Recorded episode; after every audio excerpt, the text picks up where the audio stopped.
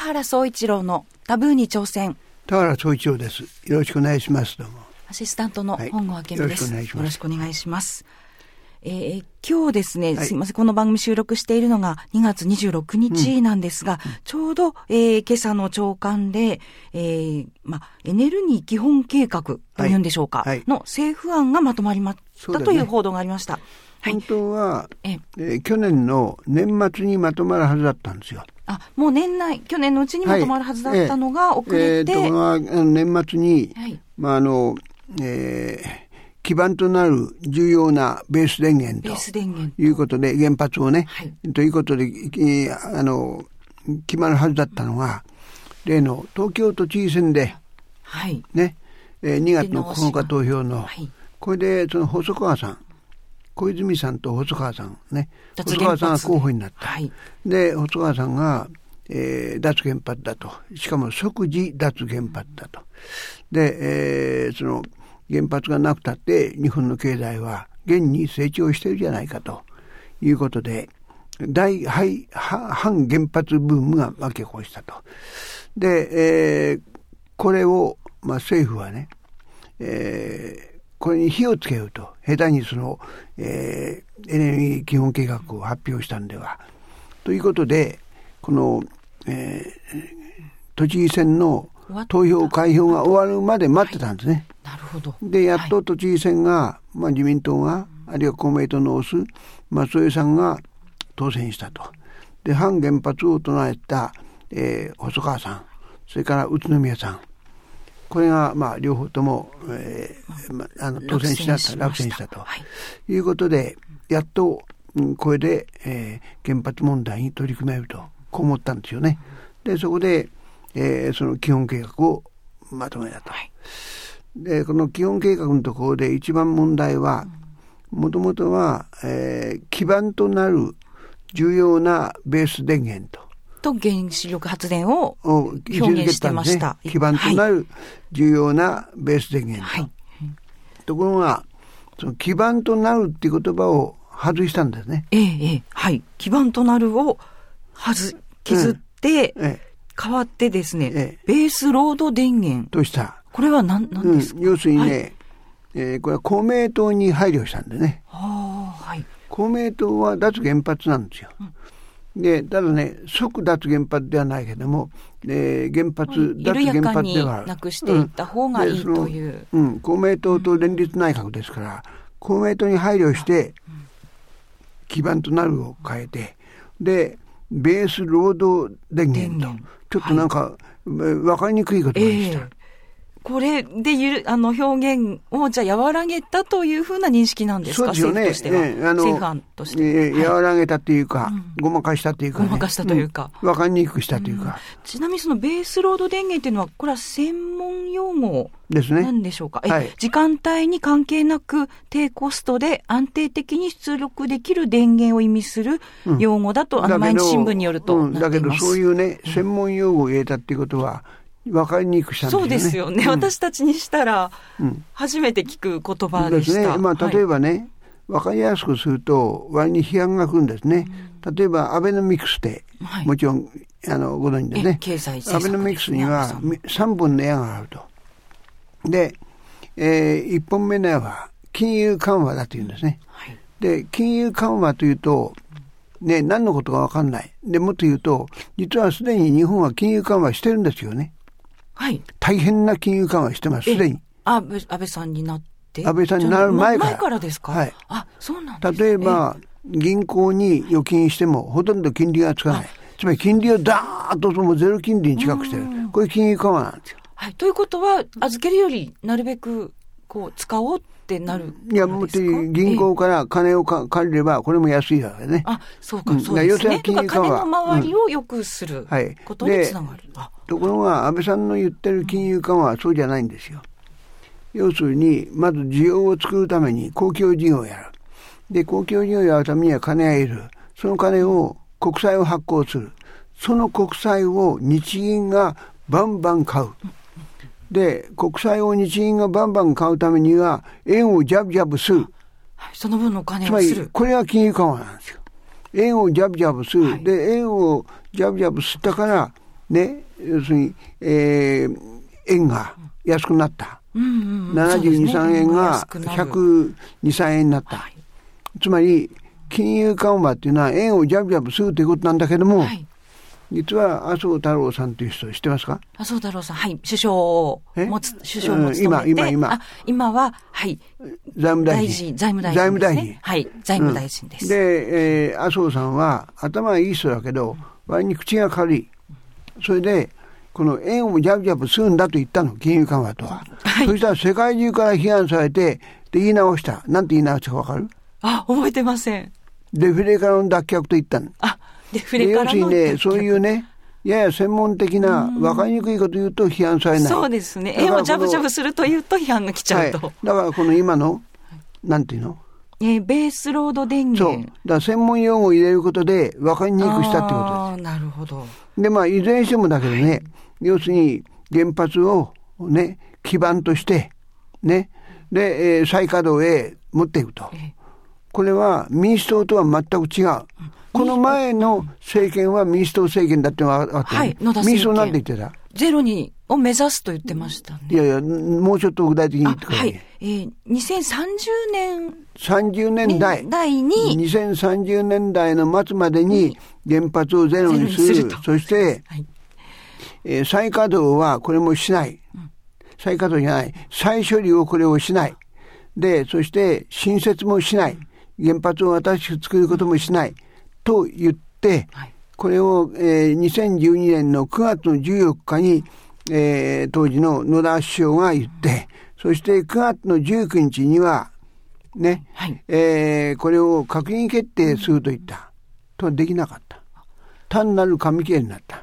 じゃあ閣議決定はしてないんですね。してない。するつもりだったけれど、できなかった。できなかった。うん、それはできなかったのは、はい、えー、まあ、一つはね、えー、この再処理をしないと言ったら、実は再処理するのは青森の六ヶ所村で、はい、再処理しないならば、六ヶ所村を預かってる、この、えー、使用済み核燃料全部ね、全国の原発に返すぞと言って、そこで、えー、結局できないと、もう一つはアメリカが、ね、えー、脱原発なんてすんなと。要するに原発っていうのは国際、ね、日米が協力して、えー、このえー、なんていうか、えー、進めて、開発していくもの？進めていくんだということだったんですが、いや、何が言いたいかというと、この、うん、あの、民主党は少なくとも2030年代の末には原発をゼロにするとこう言ってた。はい、で、閣議決定はできなかったんだけど、はい、2013年の2030年代の末には原発をゼロにするという目標になってる。はい、これを変えたわけ。つまり自民党は、つまり脱原発じゃないんですよ。もう明確に変えたということですよね。うん、ここは大きいですね、変えた。えー、そして再稼働をやっていくと。再稼働っていうのは今、今実は日本の原発は一機も動いてないですね。はい、一機も動いてない。これは菅首相が、えー、ストレステストをやると言って、で、本来ならば、えー、ヨーロッパでもストレステストをやってんだけど、うん、ヨーロッパはストレステストをやるのに、全部原発を動かしながらやってる。あの、すみません、ストレステスト動かしながらできるものだということですよね。そうです。あの、ちょっと勘違いしてたんですが、その全部点検するのかと思ったら、それとはまた違うと聞いたんですが。点検は点検で、その時期を見て点検がある。点検がありますよね。ストレステストはそうじゃなくて、これは原発を、えー、稼働させたままでやるんです。で、ところが、この日本では菅さんがストレステストと言って全部止めちゃったんですね。テストするから止めるぞというふうにも、はい、止めた。はい、止めた。うん、で、えー、だからそこでその再稼働っていうのは問題になる。うん、で再稼働。止めたからには、じゃあどうするのか、ということです、ね、で再稼働をこれからすると、だはっきり再稼働すると。そして2030年代にこの原発をゼロにするなんてこともないと、ね、脱原発ではないと、原発を進めていくんだと、こういうことをね具体的に表明したと、はい、今度のこの政府のね、エネルギー政策でなったということですね。これあの、まだ、ですから政府案ということですよね。じゃあ正式に決定というふうになるんですね。うん、だからこれは国会で。3月中にも閣議決定。閣議決定する。となってますね。はいうん、で、えー、閣議決定すると。はい、それはこれをまずね、国会で揉むんじゃないかな。この、あの、はい。うん。計画を。して、揉んで、うん、えー、3月中へ閣議決定へということですね。そういうことですね。で、ここで問題になるのは、うん、まあ、それむしろあの質問してほしいんだけど、はいえー、そうは言っても、うん、福島の東電の福島原発が事故を起こしたと。まだこれ、事故の処理が終わってない。と。はい、うん、ここの事故処理が終わんない。で、のにこういうことやっていいのかっていう問題あるでしょうね。うん、でもちろん、あの、事故についてはいろんな調査、はい、調査委員会、調査がされてですね、うん、問題が指摘されました。うん、じゃあ、それはちゃんと大丈夫なのかというふうにも、それは、実は本郷さんと一緒に、はい、つまり、あの、事故調査委員会をやったのは、一つは政府の事故調、畑村さんが委員長ですね。畑原さんと取材に来ました。もう一つは、国会事故調。国会で決めた事故調があって、これは黒川さんが委員長。で、両方ともの委員長に取材しましたよね。はい、で、まあ、あの、えー、畑村さんで、あの、非常に重要な指摘は、結局、東電の福島で事故が起きたのは、ね、この、都合の悪いところは見ないようにしてると。はい。人間はどうしても都合の悪いものを見ないようにしてるのが、まあ、うん。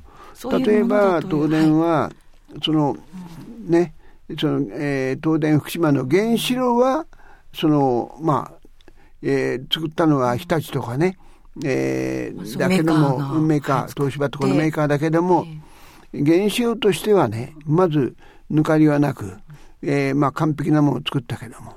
だけど地震があるでしかもその地震が強度がね、えー、6とか7とかあるとあるいは地震があると津波が来る。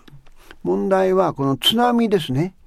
えー、実はこの福島には、えー、今から1200年前、上官地震ってのが襲った。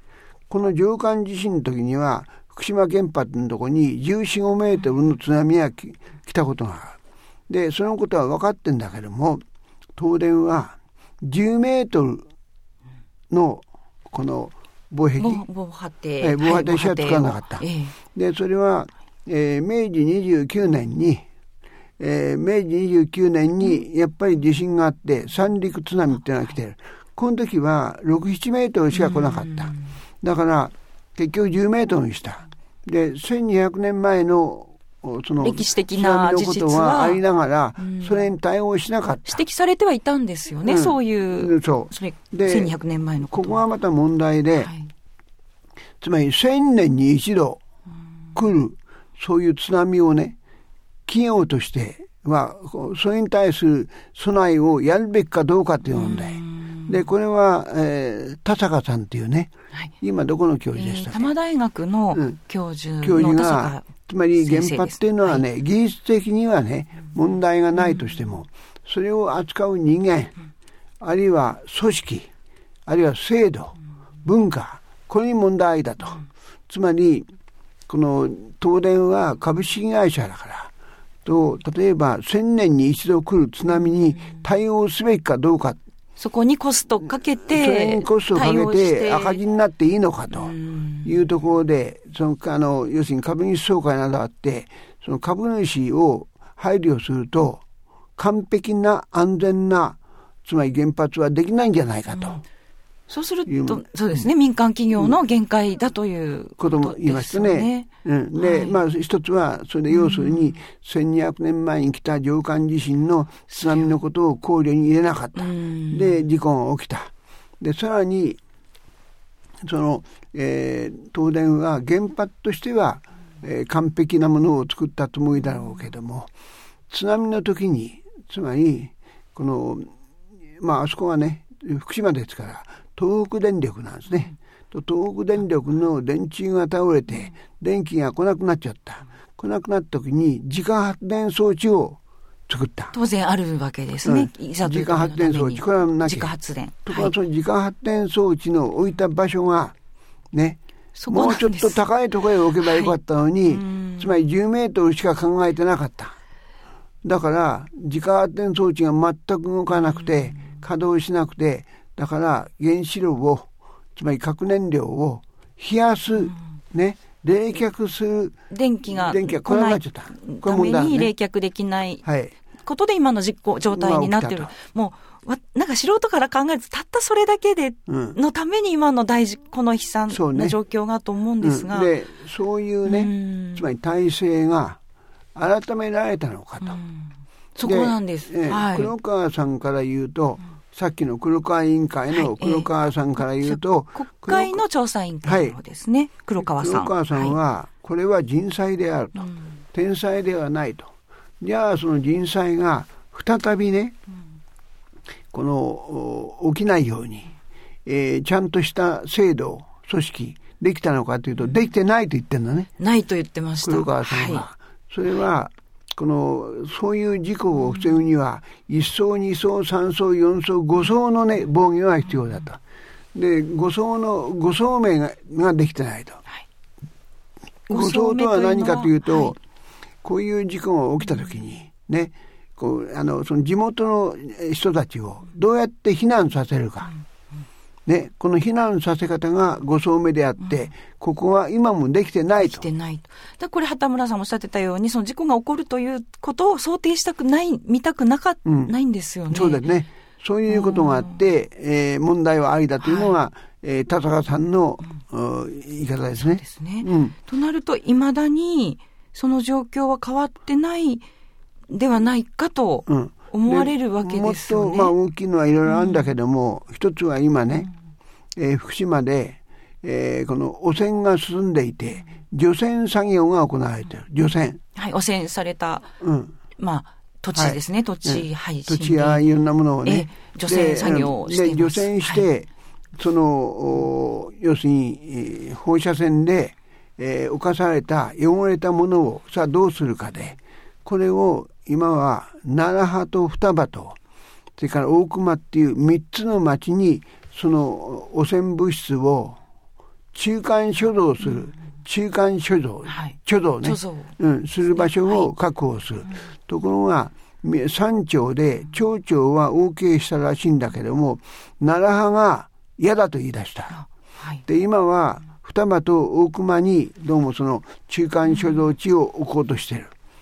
ところが問題は、この中間貯蔵地っていうのはあくまで中間貯蔵で、うん30年置くことになってる。30年、じゃあ30年経ったら。30年後はどうするか。するかね、何も検討はついてない。それからもっと大きい問題は、実はこの小泉さんが、ね、この小泉元首相がね、はい、この、えー、軽水炉で、軽水炉で、この、えー、あの、燃やした使用済み核燃料、はい、これをどうするのか。あもうすでに日本には、えー、1万7000トン。トンはい。使用済み核燃料1万7000トンある。これをどうするのか。これをどうするのか、検討もついてないという問題がある。で、実は、この2000年に NUMO、ニューモ、はい、つまり使用済み核燃料を最小、えー、最終処分するための組織ができた。はい、しかしこれ2000年なんですね。2000年なんですね。2000年までどうしたんだと。ね、ここで問題なのは、本当は原発を作ったら、マンションに建てると、マンション作ったらね、当然作るときにトイレを作んなきゃいけない。で、その使用済み核燃料の最終処分っていうのは、いわばトイレなんですね。ところが今はトイレなきマンションだと。なんでトイレがね、2000年までできなかったんだと。日本に原発が入ってたのは、できてないわけです。はい、1960年代にできたんですから、うん、今もできてない今もできてない。これは今大問題そういう問題いくつもあります。だから、原発反対の運動の人たちは、こういうものできてないから原発はやめた方がいいという。小池小泉さんは、小泉さんは、オンカロというその最終処分場を見て、ええ、これはこれはフィンランドに、ね、フィンランドの、うんはい、あの、要するに最終処分場をきちんと作ってるのが、えー、フィンランドとスウェーデンなんですね。これは地下、地下、420メートルの地層に、この使用済みの核燃料を置くと。まだ置いてないんですよ。これからなんですが。で、えー、置くと。ところが、そのオンカロ、えー、地下420メートルの地点に、えー、置いて、それが無害無害化、害がなくなるのに10万年かかると。10万年。ここで小泉さんは、はいこれはダメだよと。10万年なんて一体ね、どうやって保管できると。第一ね、10万年も経ってね、人類がいるかどうかもわかんないと。ということで反対だった。はい、で、で、ところが実はこの、その、えー、最終処分場について、アメリカとフランス2つの方法がある。はい、アメリカは、その、えー、使用済みの核燃料をガラス用に固めて、ガラス用に固めて、ね、はい、そして金属のキャスクに入れて、はい、そして砂漠の、どっか砂漠の、まあ、安全帯か、あの、要するに人が住んでない砂漠に4、50年置く、つまり保管する。中間貯蔵ですね、これも。はい、4、50年、あの、貯蔵しておくと。で、そのうちに、これを無害化する、もっと新しい技術が開発されるんではないかと期待してる。その4、50年の間に無害化する技術を考えましょう、開発されるんじゃないかと。あ、されるんじゃないか。しようという。そう、だしようと。ですね。うん、いいんです、ね、これがアメリカ方式で、フランス方式はそうじゃなくて、高速路。日本は高速路というと、文殊、はい、高速増殖路のことを言うんですが、フランスは、フランスも高速増殖路は開発しました。スーパーフェニックスと。これはしかし、うまくいかなかった。今度はね、高速増殖路じゃなくて、高速路高速路を作りまして、その高速路で処理すると、処理をすると、この使用済み核燃料の量が7分の1から8分の1になる。ぐーっと少なくなる。はい、そして高速路で処分すると10万年じゃなくて300年でほぼ無害化できる。量が減る上に、うん、その無害化までの期間も短くなると。このフランス方式と2つあって、で、日本はどうするんだったらね、どうやらフランス方式を取ろうとしてるらしい。そうですよね、うん、日本はアメリカのように、ね、広くもないわけですし。うんはい、ところが問題は、フランス方式を問うとしてさ、どこでやるんだと。これが今、大変にまだわかんない。で、今までは、えー、地方自治体がどっかうちがやろうと手を挙げるのを待ってたけど、挙げっこないと。だ政府が主導して新しい場所、ね、を探そうというのが今の今度のエネルギー計画です。はい。はい、ちょっと変えていこうということで。うん、だ本当に探せるのかなという大問題は残ってます。すね、日本もその、オンカロのように地層処分ですね。を目指して。はい。ただしフランス方式で、フランス方式で300年で無害化するという。はい。はい、うん、本当に難しい問題を抱えた上で、うん、じゃあ再稼働へということでね。はい、で、実は、これに対する反対運動、これは強い。で、うん、反対運動は何があるかと言いますと、大きいのは、やっぱりね、原発は一度事故を起こすと、ね、例えば、あの、えー、科学技術の発達によって、というより、その近代文明が起きたと。いろんなものが、えー、発明されている。例えば飛行機が落ちると、飛行機に乗ってる乗客は命を失う。はい、あるいは自動車が交通事故を起こすと、交通事故でぶつかったりなんかして、乗ってる人は亡くなったりすると。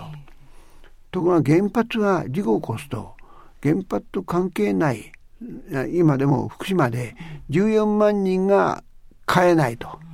ね。避難もう避難がね、そのね、飛行機や自動車や、あるいは新幹線なんて比べ物ない大事故だから、こういうものは作っちゃダメなんじゃないかという反対のあります。この辺はどうですか？実際、えー、本郷さん福島だから。えー、あの今回その田原さんと一緒に取材回ってまして、うん、あの分かる技術としてしっかりあれはある、うん、しっかりあるけれど、人災だったと黒川さん、黒川委員長もおっしゃってますし、はい、さっきの田坂さんも、やっぱり人や組織や文化や、制度が良くない、うん、じゃあそこを本当に変えられるのかなって、その、開発したんですけども、原宿発、はい、それを人間が、その制御をちゃんとしていけるのかな、うん、で、よく考えると、わずかこの数十年で、スリーマイル、えー、それからチェルノブイリ、福島と3つも起こってるんですよ。はい、なんかやっぱりあの、わかるんです。技術者の方が技術としてはいいんだというのはわかるんですけど、ただやっぱり、ちょっと制御し、しようもない、途方もないものを始めてしまったんじゃないかと思いは消えません。ねうん、あの、はい、自民党を除く党は、うん、他の党は全部脱原発なんですね。うん、つまり原発で再稼働をやって進めていこう。つまりベース電源と、しようと言ってるのは自民党だけなんです。そうです、ね、しかもその自民党の中にもね、結構反対派がいる。いや、わかりますよね。田、ね、さんはどうですか？はい。若い議員、あの、自民党の議員は反対派が強いんですよ。なぜかと。地元が、やっぱりね、みんな原発を怖がってる人、ね、嫌だという人が多いんで、若い議員は反対が強いんですよ。だ僕は、だからここでね、大きな問題点で、さあ一体この原発が事故起きたら大変だと。これを克服できるのかどうかと。大きな問題です。はい。そこなんです。はい、ただ、すごく現実的なことを、まあ、田原さんはおっしゃってましたけど、はい、やはり今、全部原発以外で発電しているから、そのコストが今、大変な経済の重圧になってるというのも、現実としてはありますよね。原発が止まってるから、3.6兆、うん、3兆6000億の金がね、毎年海外へ出ていってる。これがだからね、今、ね、このところね、えー、いろいろ発表される貿易赤字がどんどん膨らんでると。うん、この大きいのが、一つは円安もあるんだけども、燃料を、つまり原発が全くゼロだから、全部購入して全部火力、全部輸入なんですね。これが大きいと。で、もう一つ大きいのは、それだけじゃないと。実は、火力、石油、石炭、ガス、火力発電。火力発電は、あの、古い火力発電で、すでに一回はもう止めちゃったやつをね、また生かして今使ってるから、老朽化した施設で老朽化して、いつ事故が起きるかわかんないと、戦々恐々だと、こういう問題もありますね。はい。その現実的にどう考えるかというのは本当難しいと思うんですが、これをね、だから、これについては、この今この番組を見てらっしゃる人にね、考えてぜひね、次の機会に、私はこう思う。うね、こんな疑問がある。ここはどうかということをどんどんね、いただきたいと思う。そうですね。はい、本当にあの、難しい問題だと思います。はい。はい、で、あの、皆さん本当に原発について、今日の話も、はい、えお聞きになって、感想、質問、ご意見、お待ちしております。はい田原さん、ありがとうございました。あの、この原発の問題については、ちょうど、えー、今日の深夜になりますでしょうか。2月28日の深夜の朝まで生テレビで、はい、とことん朝まで、はい、はい、られるということです。ありがとうございました。どうもよろしくお願いします。この番組では皆様からの質問をお待ちしております。田原さんに聞いてみたいことがある方は、オンザウェイジャーナル、田原総一郎のタブーに挑戦、ホームページからお寄せください。その他、田原さんのツイッターやフェイスブックからでも結構です。ツイッターは、アットマーク、生田原。フェイスブックは、田原総一郎で検索してみてください。えー、先ほど言いましたように、特に原発の問題について、はい、えー、質問、はい、ご意見お待ちしております。田原総一郎のタブーに挑戦、そろそろ別れの時間です。この時間をお送りしてまいりましたのは、田原総一郎と、本郷明美でした。どうもありがとうございました。お疲れ様でした。お疲れ様です。